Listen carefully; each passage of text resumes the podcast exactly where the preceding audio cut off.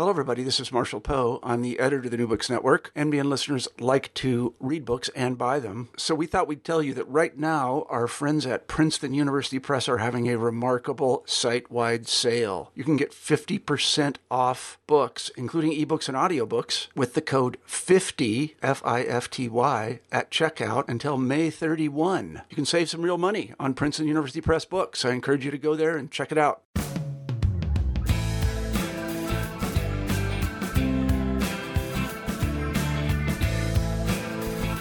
Welcome, everybody, to New Books in Environmental Studies. I'm your host, Emma Shortis. And today I'm joined by Dagomar Degroot, who's a professor of environmental history at Georgetown University, and among other things, the founder and director of historicalclimatology.com and the co founder and co director of the Climate History Network. He's also the host of his own show, the Climate History Podcast. But today, P- Professor Degroot is here with us at the New Books Network to discuss his forthcoming book, The Frigid Golden Age Climate Change, the Little Ice Age, and the Dutch Republic, 1560 to 1720.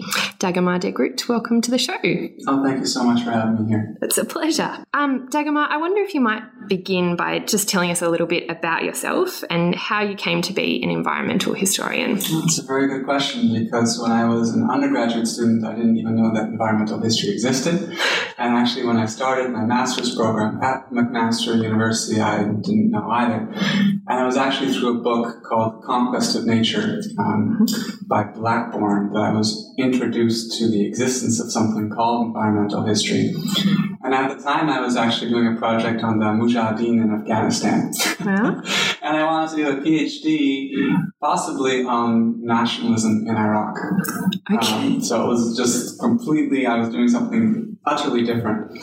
But uh, I was interested in history that tells us something about the present and maybe tells us something about the big issues that will matter in the future. And so for that reason, environmental history immediately captured my attention. And actually, as a kid, my first interest was in science, not history. So I, I briefly wanted to be a meteorologist, and for a long time I wanted to be an astronomer, actually. So um, I already had that sort of latent scientific interest, and I think that's why environmental history really captured my attention in a big way. And then um, I decided, well, I'll apply for a PhD in Iraqi nationalism in the early 20th century and a PhD in the Little Ice Age in Europe in the 17th century. And I got into the PhD about the Little Ice Age, and I figured that was probably my best opportunity, in part because of who my supervisor would be.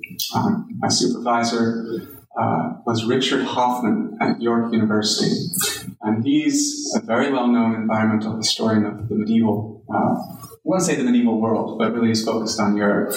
Um, and I just got a sense that he would be a great person to work with, and indeed he was. Fantastic. And so, what led, led you to the Little Ice Age and the Dutch Republic in particular? It was actually funny.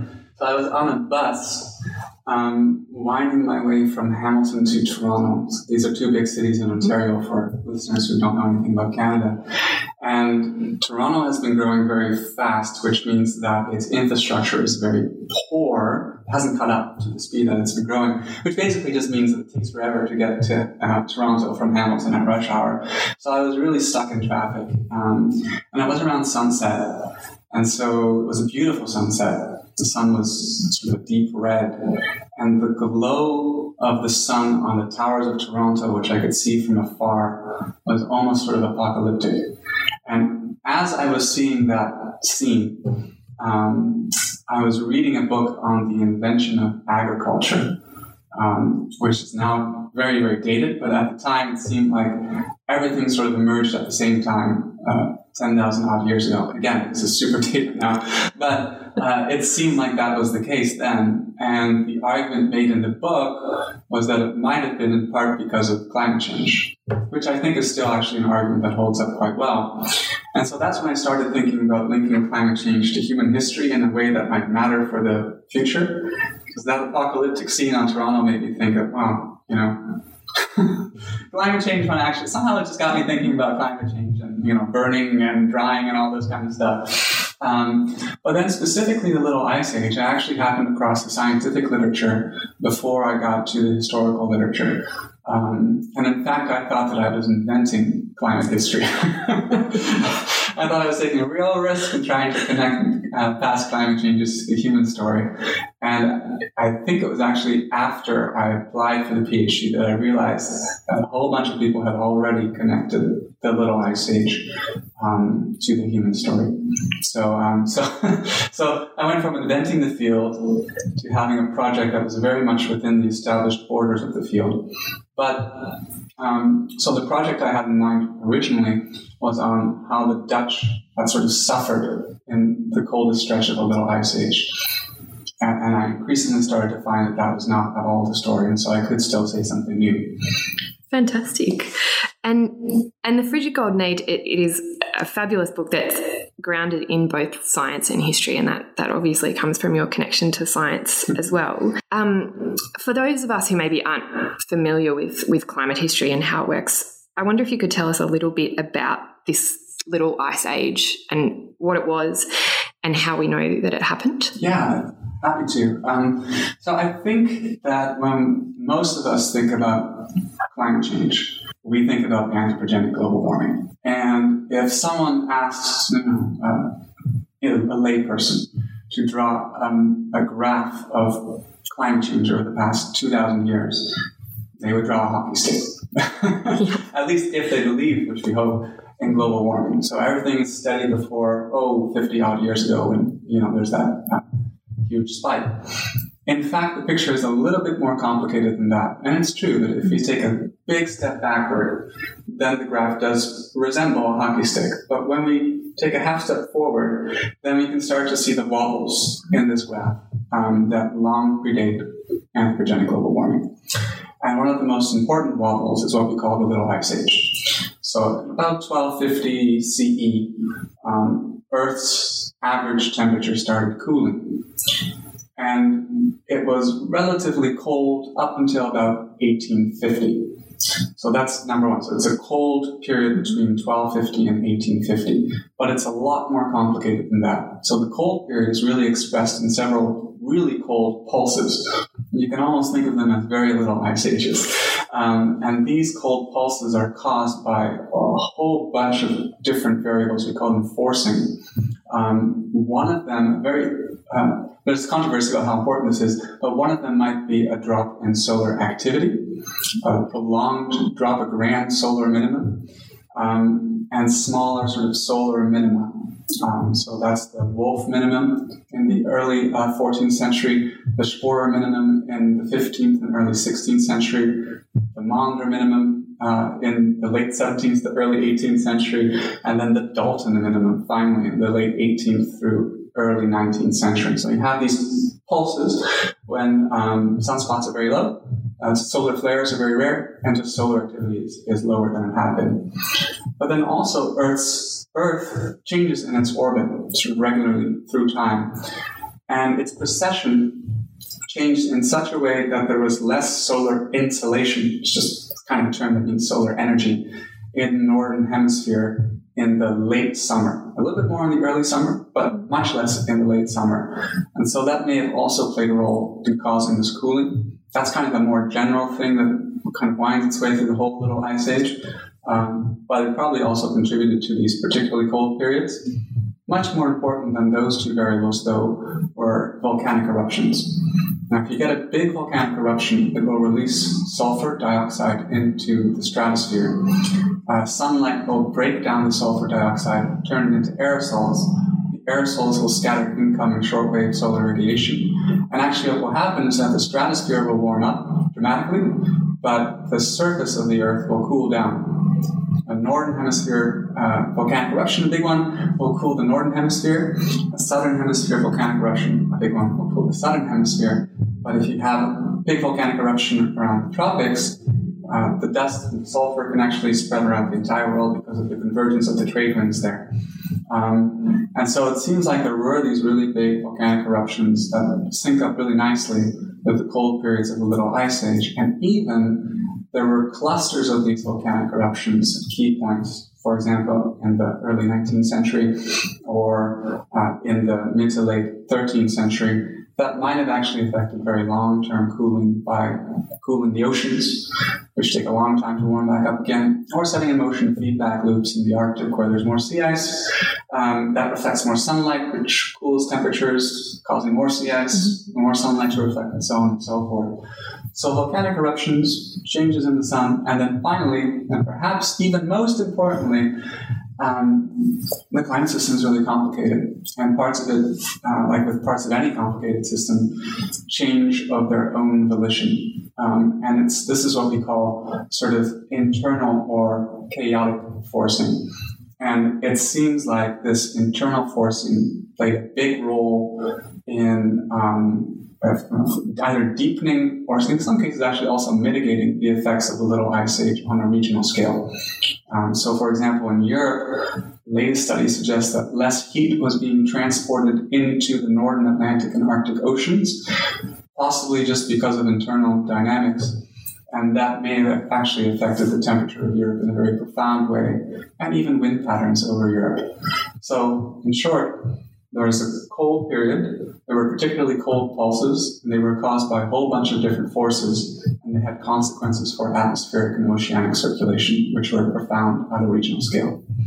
Wow, thank you. So it's it's all of these factors are kind of earthly and um, in the atmosphere happening, which is um, having this huge effect on the Dutch Republic. But as as you outline in your book, it's not necessarily the effect that we might expect. We often associate climate change at, at this scale with catastrophe, but but your book is is not about that. Um, and it traces this um, complicated and sometimes contradictory impact in, in great detail. And it and it divides that analysis into three parts. So I thought maybe we could start with the, the first part and this the impact of the of the little ice age on the commerce of the Dutch Republic. Mm. So what, what kind of impact did these these dramatic changes in climate have on commerce? Well, the one big thing actually I want to say about the impact of climate change on, on history and what I found actually through this book is that it's complicated. And I think too often in previous studies there's an assumption that when climate changes in a profound way, it will have disastrous consequences for societies around the world. Um, and you know, as we start to learn more and more and get higher and higher resolution or precision of our climate reconstructions um, and start approaching these issues in different ways, I think we end up finding that or these relationships are, are really complex and sometimes counterintuitive. And so for commerce, I mean, this is a big thing when we talk about the Dutch Republic, um, in part because the Republic just was very different from the other societies of the early modern world. And actually, that's one thing that drew me to it originally. Um, the vast majority of people in the early modern world work in subsistence agriculture, but in the Dutch Republic, a good chunk of people work in commerce and industry. The coastal provinces of the Republic are highly urbanized. Um, and so when you start thinking about the effects of climate change on the Republic, um, it's a good idea to think kind of beyond the agricultural focus of a lot of this kind of work and start thinking about relationships that really have never been approached before, relationships between commerce and climate change. And that's tricky to do, frankly. Um, what I try to do, at least in part, is look at journeys. So how people are actually moving through their world. You know, Braudel, famous 20th century historian, um, said that distance was the first enemy um, in early modern in the early modern world, and I, I, think that's true. It took an awfully long time for people to get anywhere, and that made it awfully difficult for people to conduct commerce. And so I tried to look at, uh, to begin with, um, how changes in atmospheric circulation changed wind patterns on the routes of routes that um, Dutch merchants took to get from point A to point B. What I found, for example, is that Dutch East India Company journeys to Asia seem to have been faster on account of a strengthening of trade winds, um, and at the same time, journeys back to the Dutch Republic were not affected in an equal way because the journey actually took them along a slightly different route. So it seems like just that's one relationship where it seems like actually climate change is benefiting the Dutch. Um, and then you might think, oh, okay, so talked about those changes in atmospheric circulation. They also make storms more frequent and more severe in the northeastern Atlantic. And, and you might think that worse storms actually impact the Dutch in a very straightforward, negative way. But actually, it seems like Dutch ships uh, were relatively seaworthy, and Dutch mariners were relatively skilled in a way that actually allowed them to avoid sinking in most uh, storms, at least if they were on these big ships that traveled to Asia. Um, and in fact, the storms may have pushed them along more quickly, which actually allowed them to avoid some of the worst, most negative aspects of the trip to Asia, which is just being stuck on these ships for a long time, the whole bunch of people in very cramped conditions.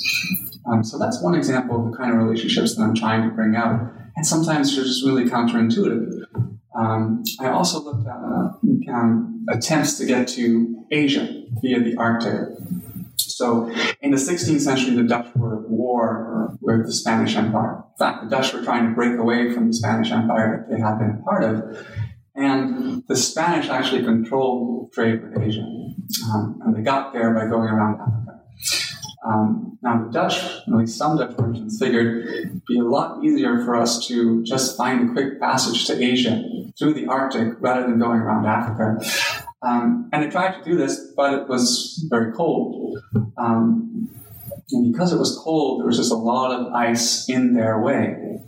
So here's another example of relationships between climate and well, I'm going to call this commerce um, being more complicated than you might expect. Because, so yes, they couldn't get to Asia because of the ice, but they did find whaling grounds that ended up being incredibly important for the economy of the Dutch Republic in the 17th century.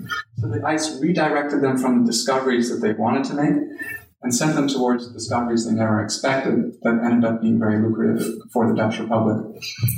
Now, I also looked at getting around closer to Europe. Um, and there, the relationships are more complicated, um, even more complicated. So it seems like um, sea ice kept the Dutch from getting going easily into the Baltic.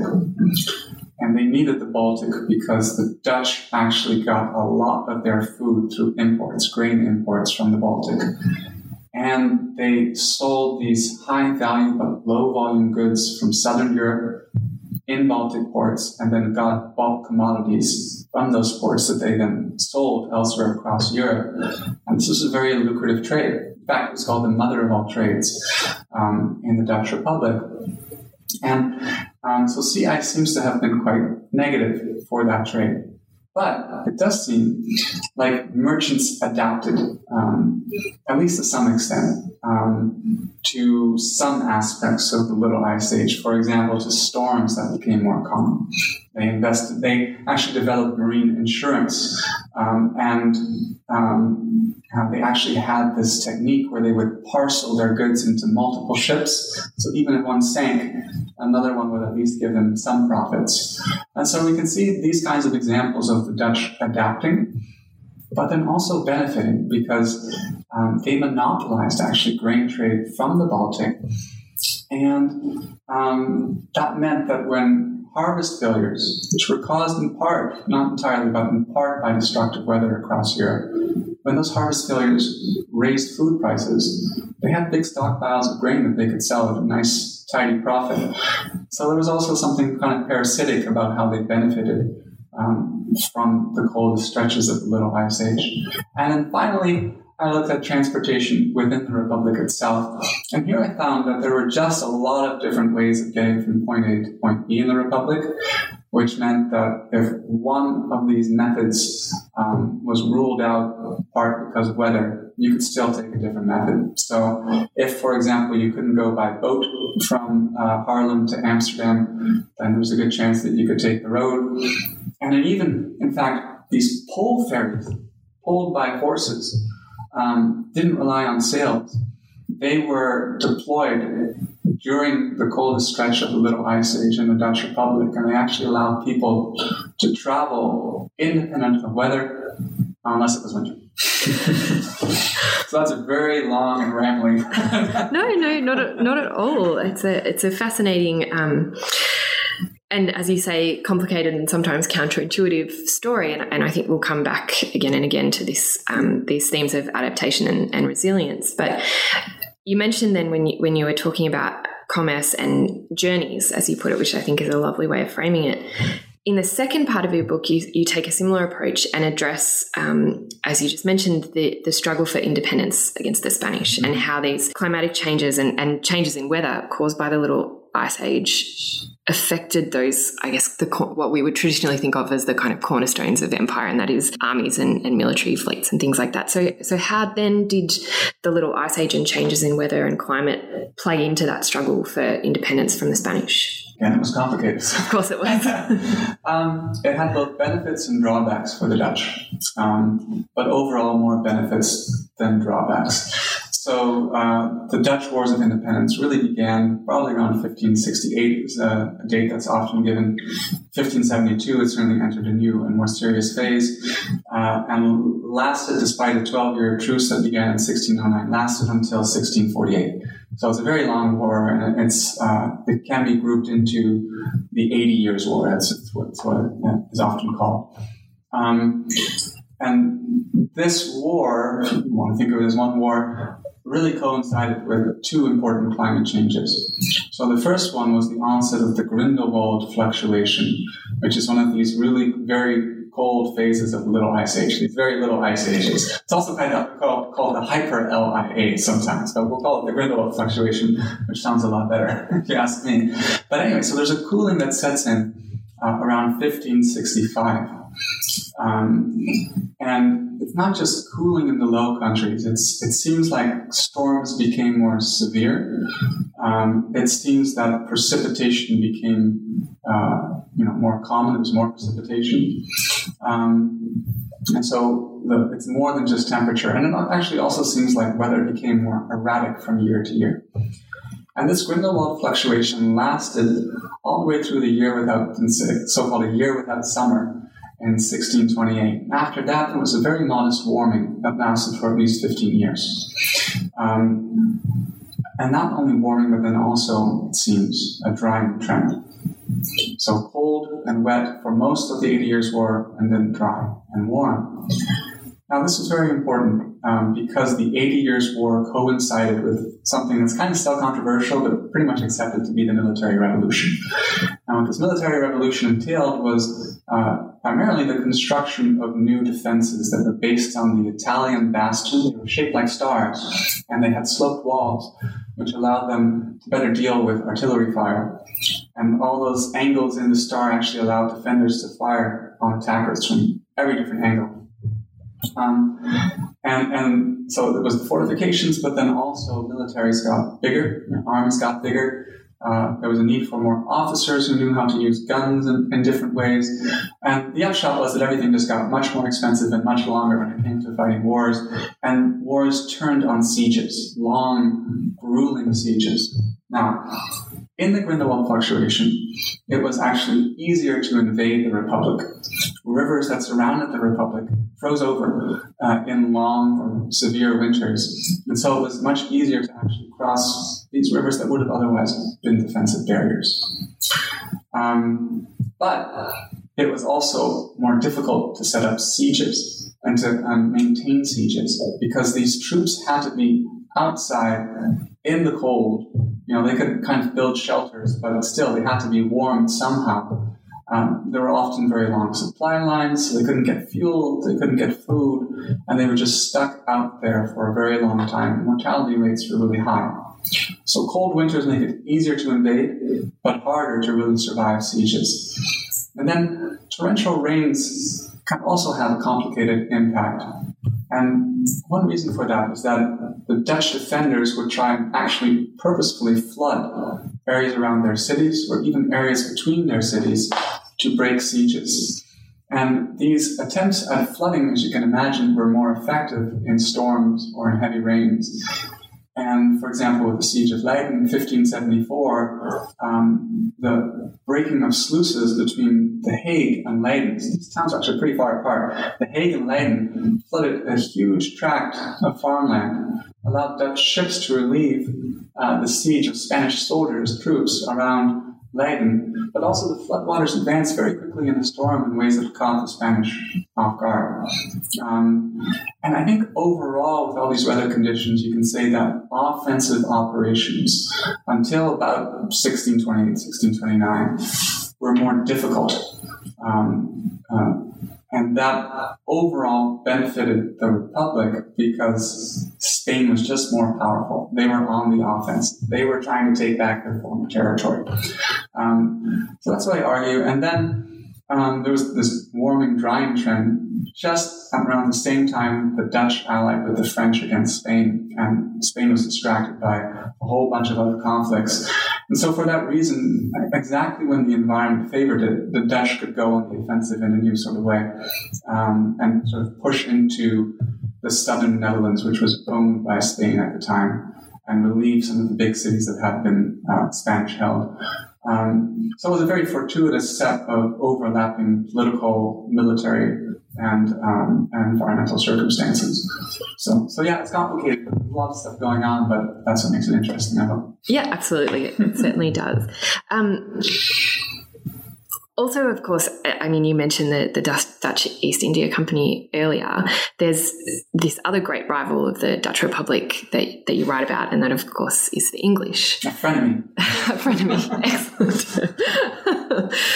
so, how does how does weather and, and climate change play out then with this great rivalry with the English as opposed to with the Spanish? Yeah. So the the big thing with the Dutch and the English is that these are two maritime powers. And actually, the English had supported the, the Dutch rebellion um, in the 16th century.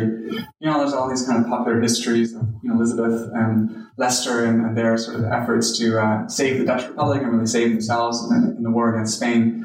Um, but over the course of the 17th century, the Dutch and the English find themselves in competition pretty much throughout the world that was known to them. Um, and then in the 1650s, um, they really get into more serious conflict. And there's actually three Anglo Dutch wars between 1652 and 1674. Um, but it's fascinating because these three wars coincide with the deepening of another great little Ice Age cold period called the Maunder Minimum. And there's a whole bunch of things that go on with the climate system as this Maunder Minimum deepens.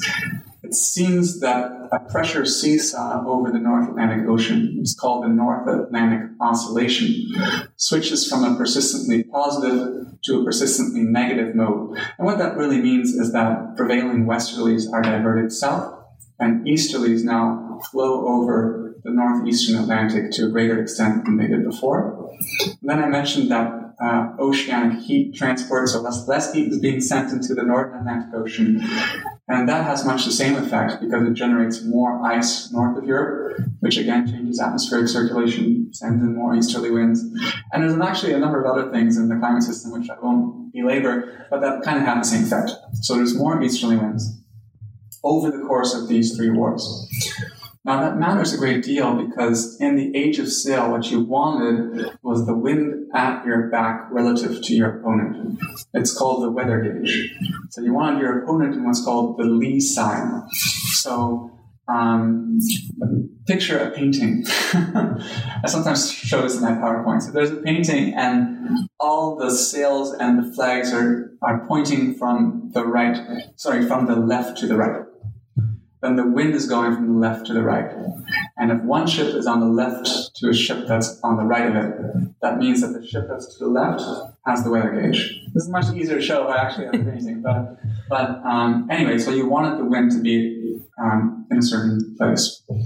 Um, and for English fleet, fleets, having the weather gauge usually meant that winds were from the west. Whereas for Dutch fleets, you know, sailing towards England, um, it usually meant that the winds were from the east. Now, in the First Anglo-Dutch War, most of the battles, almost all of them, the wind was from the west for the English. The English uh, had better ships, bigger ships. They had bigger guns, and they had better tactics. But they could deploy all of those advantages because the weather gauge allowed them to stay a certain distance from their opponents and allowed them to sort of set the terms of the battle. So they actually won most of the battles in this first Anglo-Dutch War as a result of environmental factors allowing them to deploy their technological, tactical uh, advantages. Then in the Second and Third Anglo-Dutch Wars, the weather shifts, and now easterly winds are more common. Those easterly winds give crucial advantages to the Dutch, who had actually adopted aspects of English tactics and technology. So it's not to say that the winds and the climate change that they are um, determining the fate of battles and the outcome of wars, but they're a, a very important and I think overlooked variable. And so the Dutch actually end up winning the second and the third Anglo Dutch Wars. And I actually take it all the way to the Glorious Revolution of 1688, when there's a strong easterly wind that pushes the Dutch invasion fleet uh, towards England and actually permits an invasion that's now remembered because of Dutch propaganda as the Glorious Revolution.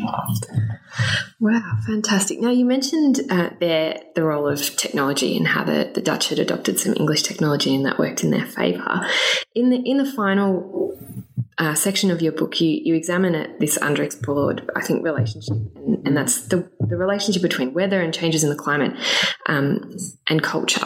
So, how does how does the, the influence of the Little Ice Age and these um, fluctuations play out in, in Dutch technology? How do, how do the Dutch adapt their technology? Sure, yeah. So, these uh, relationships are hard to determine because um, we have, as far as I know anyway, no smoking gun source that says, I developed this technology because weather trends are changing.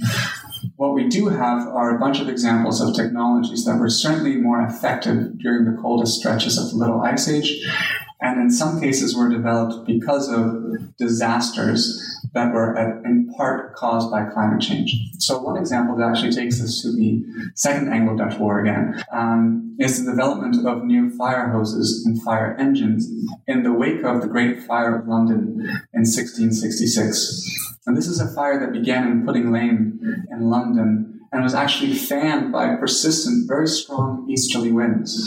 Um, and then, you know, as a result of these winds, the fire crept along the Thames and burned down a good chunk of London. Now, several years later, a Dutch inventor, Jan van der um, started thinking about how to develop you know, more effective firefighting techniques. Um, and he ultimately ended up you know, developing these engines, very mobile fire engines and hoses that could be, you know, um, directed at every part of the building, um, that actually would have been particularly effective um, amid fires that it seems like, urban fires, that seem like are more common in Little Ice Age cold phases because of more common storms. A lot of fires were caused by lightning, and because of um, colder winters, actually. You needed heating devices around more often these heating devices were dangerous. You know, if you tipped over a candle, you know, that starts a fire. If, you know, a, a furnace gets out of control, that starts a fire. So these uh, firefighting techniques, you know, certainly were more effective in that Maunder minimum that I've described. And they were actually exported outside of Amsterdam and made very tidy profits for the inventor in question. Um, but then you also see, um, uh, for example, the spread of these pole ferries this pole ferry system that would have allowed people to get from point A to point B in the Republic, independent of weather, again, outside of winter. Um, uh, you can see the uh, widespread adoption of icebreakers, um, know, particularly by brewers' guilds in the cities of the Dutch Republic, to keep open harbors and to maintain uh, waterborne lines of transport between key locations. Um, again, sort of these icebreakers become more common in the 17th century and in the 18th century. Um, and they're fascinating because they not only do they break up the ice, but they actually produce blocks of ice that could then be sold for use in cellars. So it's like they're actually profiting off of these conditions that you might think would have been incredibly destructive for them. Um, so there's a lot of examples like that that I cover in my book. Um, some connections I think are sketchier than others this is sometimes a problem with looking at culture where you know there's a, a lot of very sketchy connections but it's fun to speculate about sure is um, and I mean, you did mention that there is no no particular smoking gun, I suppose, which is a, a perennial problem for, for environmental historians. Oh, yeah. But how did ordinary Dutch people have any idea that, that the climate was changing? Can we see this play out in, I mean, you mentioned, of course, technology, but does it play out in other aspects of Dutch culture? Oh, that's a, just a fascinating question. Yeah. Um, so, first of all, it, the problem is, so thinking as a historian, uh, the problem is how can we access um, what ordinary people are thinking? Um, there's a number of sources like, you know, intercepted letters sent to Dutch warships by ordinary people. There's a number of sources that let us access, you know, the kind of discourses that are that ordinary people are sort of contributing to. But a lot of those sources are very standardized. You know, we do get some references to weather, um, but they don't really tell us much about how people are thinking about weather. Maybe responding to weather, not really how they're thinking about it. Um, so to a large extent, we're dependent on you know upper middle class or even elite um, reflections on weather, and from that we can tell that there was an awareness of changes in certain weather extremes. So, for example, people could tell that uh, um, se- severe winters or uh, winter was severe uh, and more severe than it had been for several decades um, or that there had been a string of particularly severe winters which they hadn't seen for you know a similar amount of time. Um, they actually even kept track of changes in water levels, which reflect in part, but not entirely, changes in precipitation or storminess. Um, using all kinds of devices, um, uh, they, they, measured it directly. They kept stones on the side of major bodies of water. They drew marks on bridges you know, they had a bunch of different ways of keeping track of um, past extremes. But climate change is actually about changes in the mean and the variability of weather for a certain amount of time, a long period of time usually. And it requires really getting a good handle on this. It requires a level of statistical thinking that I don't think existed in the Republic at the time. So there were kind of um, the staggering, kind of groping steps towards an understanding that weather patterns were changing, but they were predominantly focused around extremes in weather. And it wouldn't be what we call today an awareness of climate change. Yeah, and so then how did that affect Dutch culture? Well, I will say that culture need not register or adapt to climate change uh, in a way, or rather, people need not be aware of climate change in order to have cultural responses and, and adaptations to climate change they need to be aware of weather. So we do see things like winter landscapes that seem to be reflections or representations of how people are coping with winter. I wouldn't say that they that such winter landscapes um, were actually painted because the climate got colder. This is an argument that has been made before by people uh, because it seems like you know the rise of these landscapes coincide with the Grindelwald fluctuation. I, wouldn't say that they were uh, painted because of climate change, but they do show scenes of people um, that seem to be realistic, scenes of people um, experiencing and even often enjoying cold winters. And then, what is more important and interesting to me are depictions of battles by painters, artists who are at times embedded within armies and navies. And so they're actually depicting what it seems like really happened. And as far as we can tell, they're also faithfully reproducing weather events that now we can link to climate change. So there's a bunch of cultural responses, but not all of them, in fact, maybe not any of them, are conscious cultural uh, responses to climate change. And could you maybe, um, you write about this in the book, could you maybe explain what all that has to do with witches? Oh, yeah.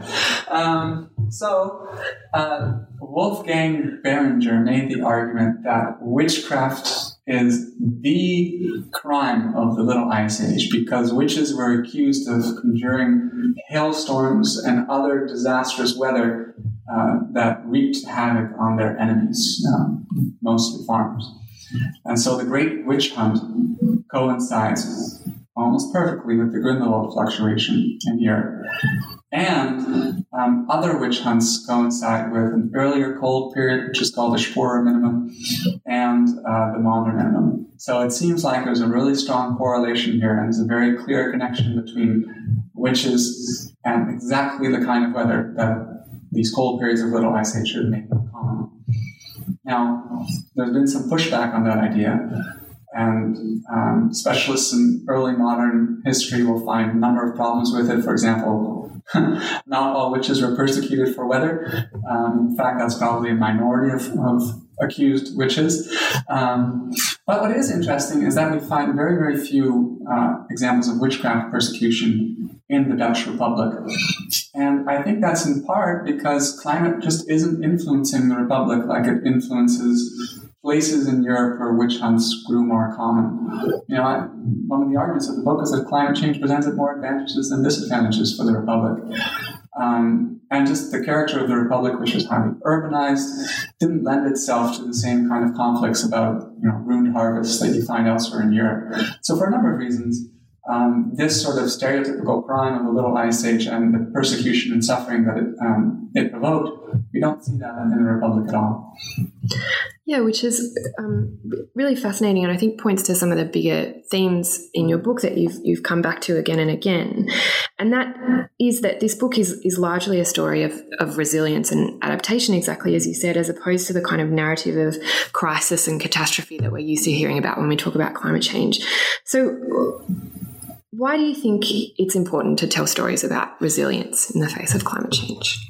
So I want to ramble on a little bit uh, more about resilience and adaptation. So I just gave a presentation here at Yale about um, the four different ways that the Dutch seem to have benefited from, or that the Little Ice Age seems to have affected in a positive way the Dutch Republic. So first, it seems like there were um, positive local environmental consequences of the Little Ice Age for the distinct society of the Dutch Republic.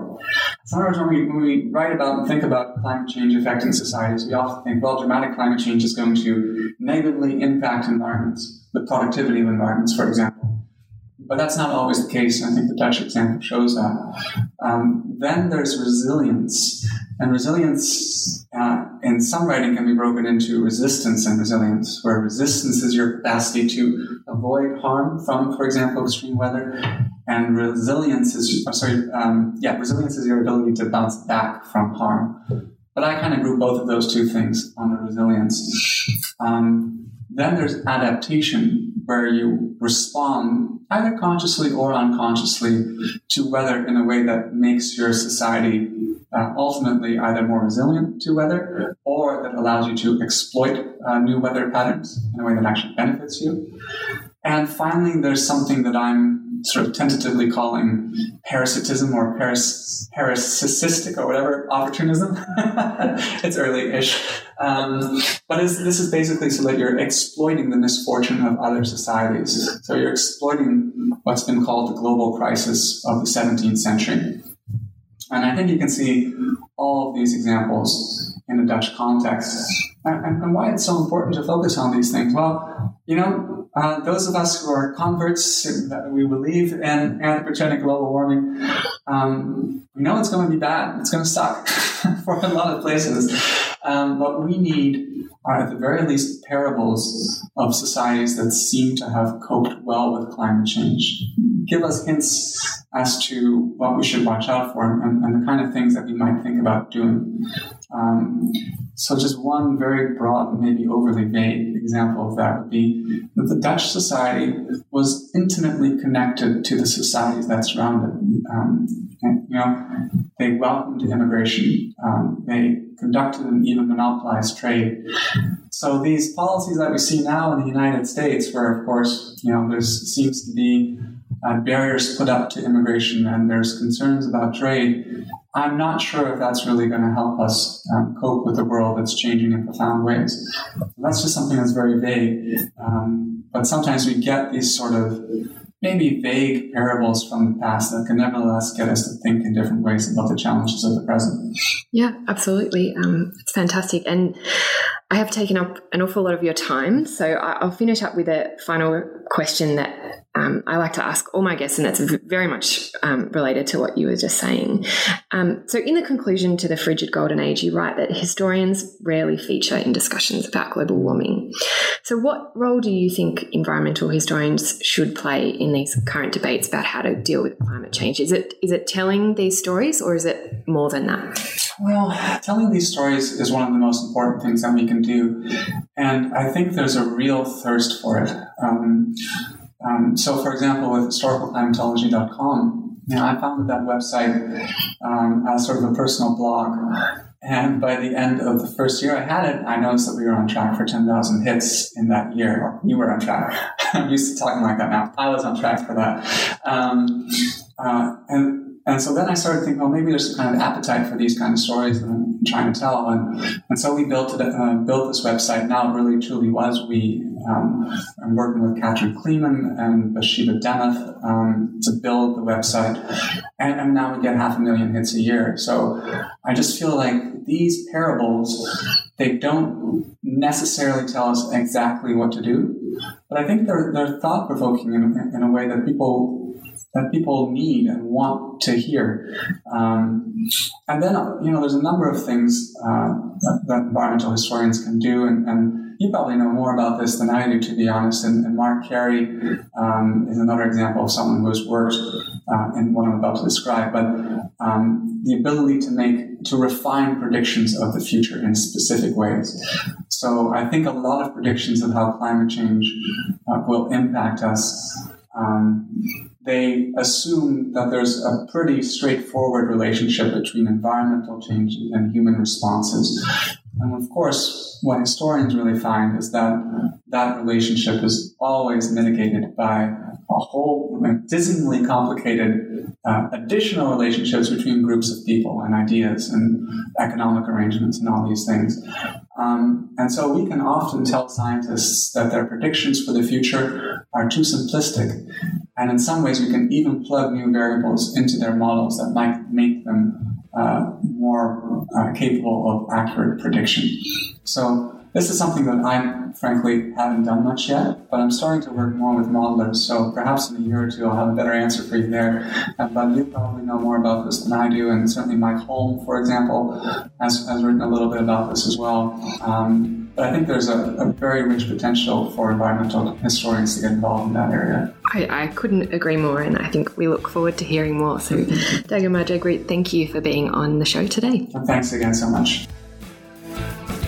That was Professor Dagomar Degroot talking to us about his new book, The Frigid Golden Age Climate Change, the Little Ice Age, and the Dutch Republic, 1560 to 1720. It was published by Cambridge University Press in February 2018. Thanks for joining us.